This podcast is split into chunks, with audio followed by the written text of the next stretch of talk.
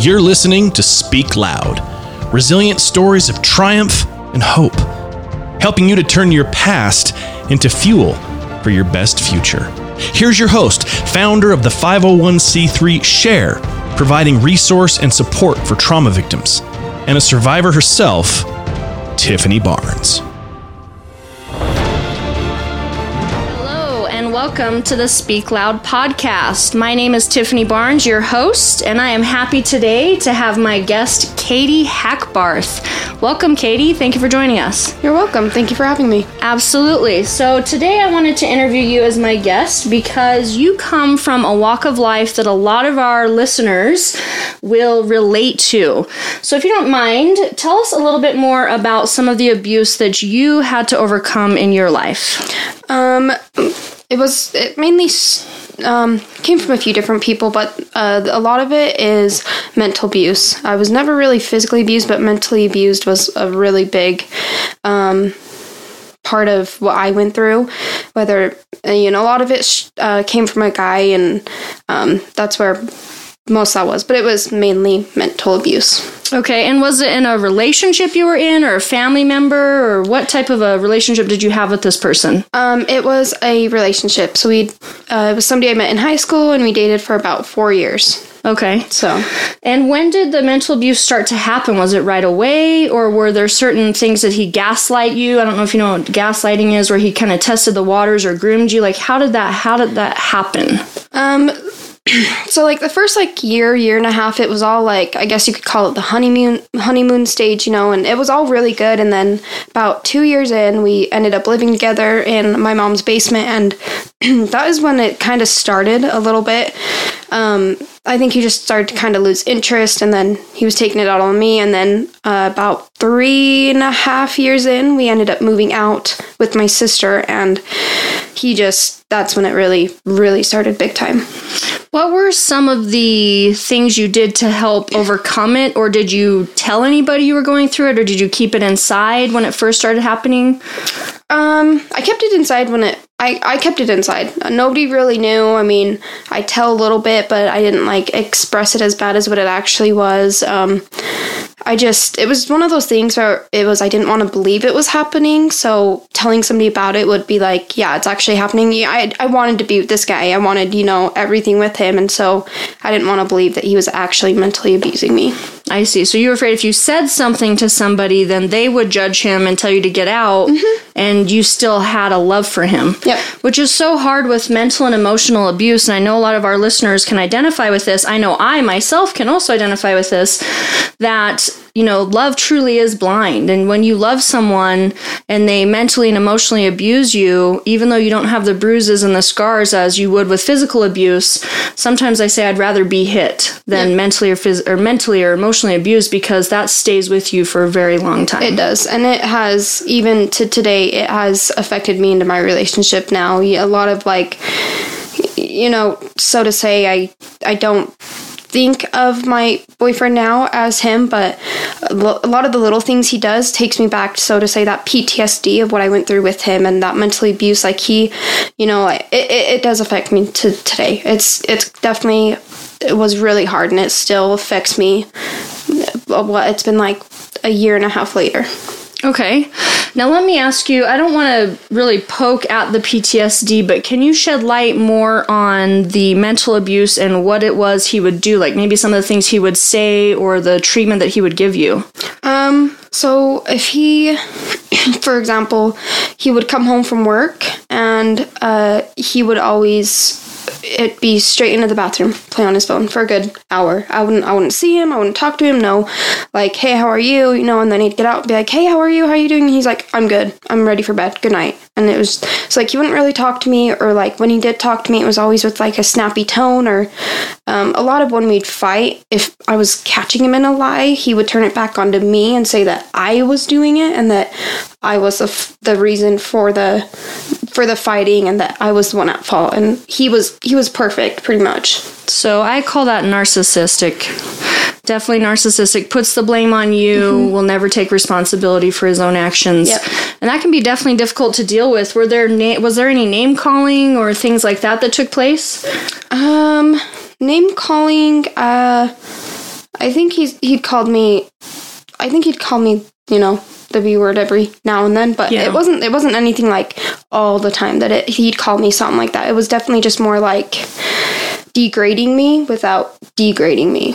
And that takes a toll on your self esteem. And like you say, it transpires now into this awesome relationship that you're in today. And it's hard because when you go into a new relationship, you try not to carry those ghosts with you, I call it, you know? And it's really difficult because you still have that trauma from that previous relationship and you put that burden on the next relationship. So, what are you doing to not hinder the relationship you're in now with what happened previously? Um, a big thing is we are really good at communicating, and my boyfriend now is definitely super patient with me. So it it, it has a lot to do with him. He he he's he's so patient, and you know I. I was seeing a therapist for about a year, and a lot of what she said is I I have to remind myself, you know, every now and then that he's not you know he's not that person he's not that person he's not going to treat me that way so it's a lot of like i guess coaching myself through it. And you know like he did that little thing but he's he's not him. Like he's not going to do what he did. Sure. So you did seek counseling, and are you currently still in counseling, or you feel that you've kind of surpassed that now? no i feel like i've surpassed that now. I've got a really good relationship now. And like i said i my my boyfriend now is is amazing. He is he's my counselor now. You know i've got uh, my best friend you know all my sisters. Like it, it, i've got a good support behind me that you know the counselor was nice but the whole year that i was with her she gave me some really good pointers on how to deal with everything so grateful for her but i feel like now i i'm good Awesome. So let me ask you this: Once you finally broke up, and I don't know how that happened, was that something that was initiated by both of you or him? And how did you come to your family and say, "This is what was happening to me"? Um so actually it was it was mainly him. He was the one that wanted it. You know, I was I was heartbroken because I didn't want that to happen. I'd and you know, I kind of mentally abused myself so to say because I started to blame everything on me for ending mm. because he started to do that so I'm like, yeah, maybe it is that. Maybe it is me me doing that. So it it made me get to a super super low point. I didn't even tell my family about it. You know, I didn't even tell them that we were fighting that day. Only my little sister knew and like nobody knew until you know, like until it was like the end of the string when that's when they found out. And it wasn't even that oh yeah we could be breaking up. It was just more like we're fighting right now and i don't think it's gonna last. And then when they really knew what i mean my my older sister is smarter so she kind of seen everything that he was doing. And she tried to tell me but like i said i didn't want to believe it you know? I was like no he's perfect you know? He actually loves me. He wouldn't do that um, and it took to me going to the lowest point in life of trying to commit suicide for them to find out what had happened. Oh my goodness. You know, that seems to be a common denominator with abuse. I once was suicidal and anorexic, and you get into this really deep, dark place because it does mentally and emotionally take a toll on you, right? So Yes. for me, I was 13 years old and I wanted my life to be over. And I'm so glad that you didn't take your life just as I didn't take mine because Yes. we're here to mm-hmm. speak up against abuse. And there's so many people in your situation, Kadi, that have gone through bad relationships. They don't recognize the signs until they're in too deep and then they're afraid to leave. Yep. So, what can you tell my listeners as far as, you know, giving them some hope if they are in that type of relationship or what to look out for or any advice you have? Um, my biggest advice is definitely have your person. You know, if any of you guys have watched Grey's Anatomy, you know, Meredith and um Yang, they're they're each other's persons. It's the person you go to for everything. Make sure you have somebody like that to talk to. And the biggest thing is when you have to when you start t- like believing everything he's telling you like i mean the biggest thing that i had to do is i had to listen to my gut my gut really really helped me through that through the end of that relationship Okay. And today you said you're still kind of dealing with a little bit of PTSD. Do you do any journaling? Do you have like a certain, like, for me, I love to go ride my bike when I need to get things out of my brain. What do you do to cope and to overcome when those thoughts or feelings creep in? Um the the biggest thing i do is like when they do come is i i just have to really get into my men you know into my mental space and tell myself like it's not that situation. Like you are in a much better place and you know it's to take a while for me to get used to that you know but it's it's definitely just telling myself that it's it's it's not the same relationship. I used to journal. Um, I used to carry a journal around with me where if I ever had like a negative thought, I'd write it down. Or if I was ever mad, I I wrote I wrote everything down and I'd either throw it away or burn it or whatever. And it was kind of like taking that burden and then like throwing it away and it just took everything away and that, that's how it was i don't journal very much anymore i like i said I, I i'm doing really good now so That's awesome. And that's what we want to focus on. We don't want to focus on the negativity. Definitely for my listeners, I'd rather, you know, hear what somebody's gone through and we focus on you not using your past as a crutch, but rather a stepping stone to the future. And that's what you're doing. You're in a really good spot now. Um, but I really, you know, there are so many different walks of life and some people don't ever let it go. And you've been really fortunate to be able to do that. So that's why I'm asking, you know, for those people out there that are not able to let it go or they have a more difficult time with it, um, you know, what could they do? And, and I agree with you on the journaling thing. I used to do that as well. I have, let's see, by the time I was 18, I had almost 40 journals and I named my journals, like actually named, her name was Aubrey, as if I were writing to someone.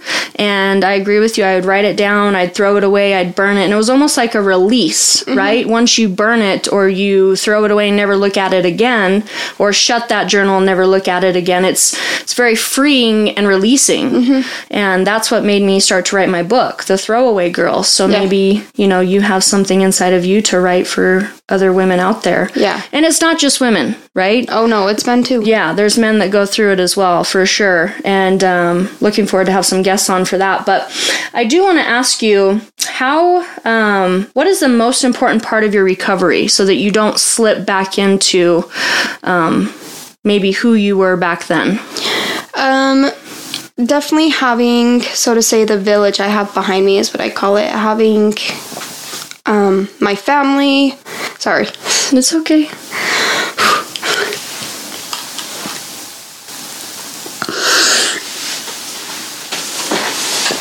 Um.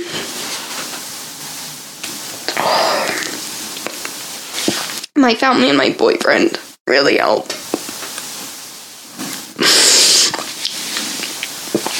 Um, I'm definitely looking at life in a more positive manner. Like, I'm here for a reason, and I may not know what that reason is yet, but I will eventually.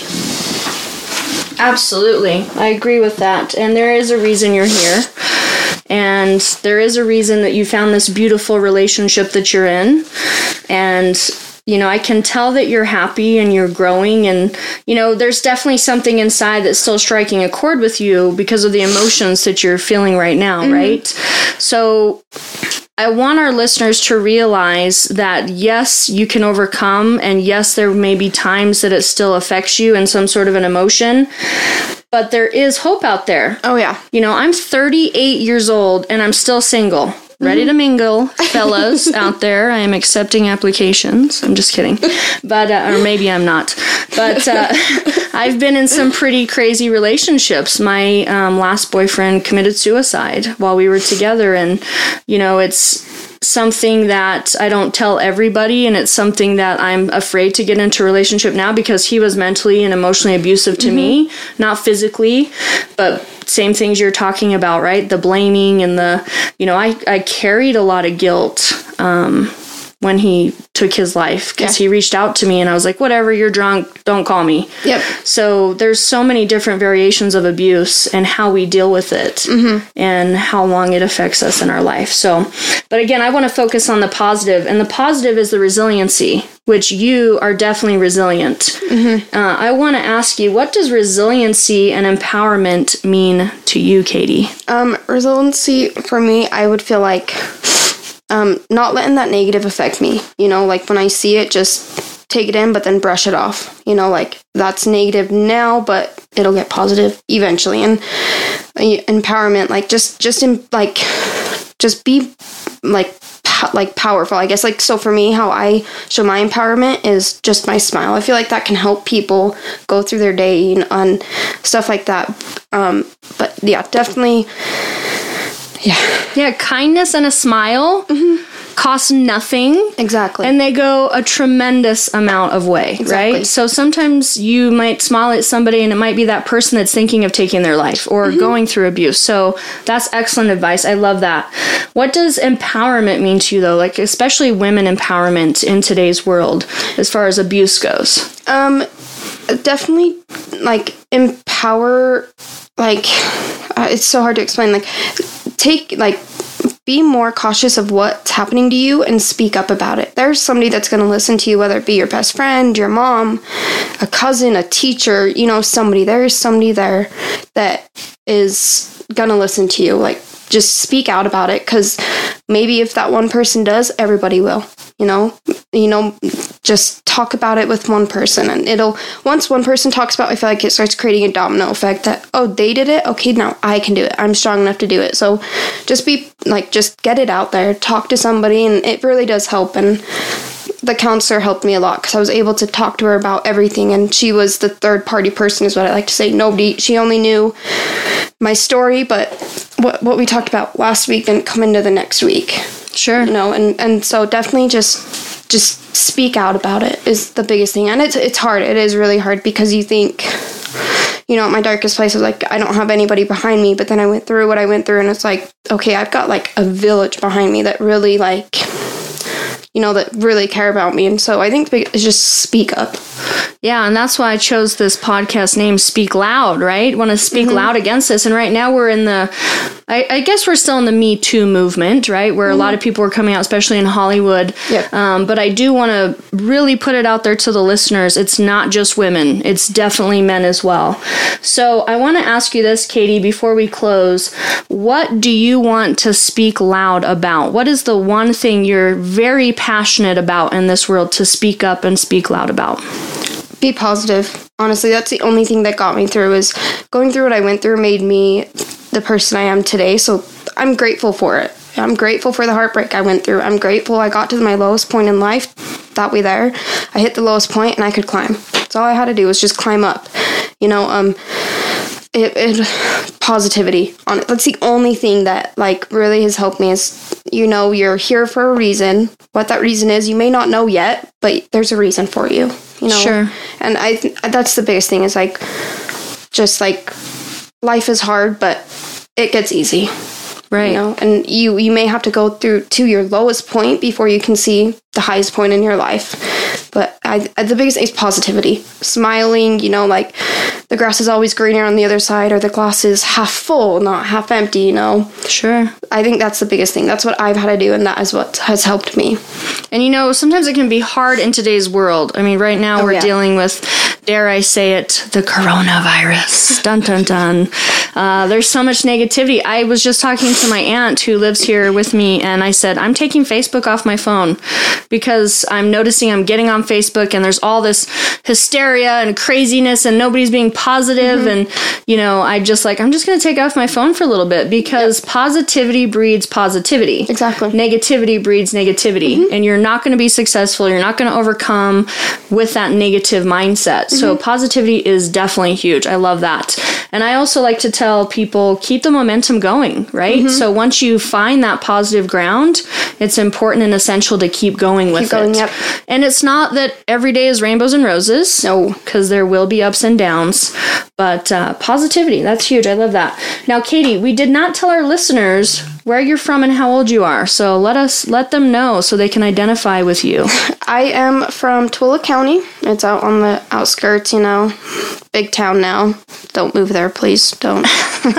but and uh, I'm 21. I'll be 22 this year. So. oh my goodness i've known you since you were like i don't know how old i remember you always come like like, give me a hug and you were like 10 or something so Yeah. so proud of who you have become and Thank the you. woman that you are and i really appreciate you coming on to this podcast today so um, if anybody wants to follow you or find you on social media do you want to give them that information Yeah. Um, Instagram it's Kadi dot or Kadi underscore Hackbarth, and then um, Facebook is just Lynn Hackbarth. So I definitely um, I post a little bit there, but you'll mainly see my how my pictures of where I travel to because I've done a lot of traveling since I've been in this new relationship and grateful for that. But yeah, so uh, Instagram's Kadi underscore Hackbarth and Facebook is Kadilyn Hackbarth. Awesome. And you're okay if our listeners reach out to you and Oh, yeah. maybe they identify with you and they would love to I would- say, hey, I've gone through this too, or whatever the case I'd, may I'd be. love for some for anybody to reach out to me. They can. I'm you know I've had a few people reach out to me already in the past, and you know they've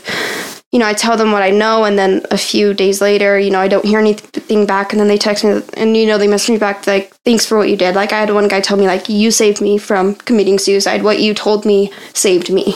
And so anybody if they ever need to reach out, like I'm always on my phone. I promise.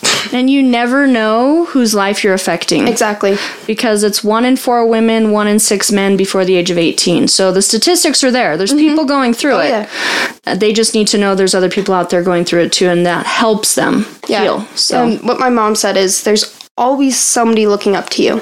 You may not you may not know who that is. You may not you may not even know that person. It could be somebody on social media that follows you that they want to be like you. There's always somebody looking up to you. You know, who that is, I don't know and you know if they listen to this then like thank you. You know, I try to be the best that I can be, but like I said, there's always somebody that's, that wants to be like you. Absolutely. So don't think you're alone because Yep. you never know who's watching. Exactly. Right? Awesome. Well, our time is up.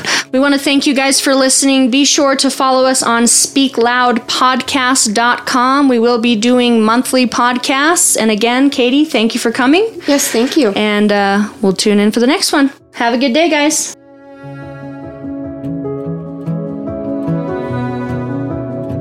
Thank you for listening to Speak Loud. If this message resonated with you, please feel free to share it with anyone you feel could use the support. To find out more information about Share, our movement, and to join the cause, please visit sharethemovement.org. Until next time.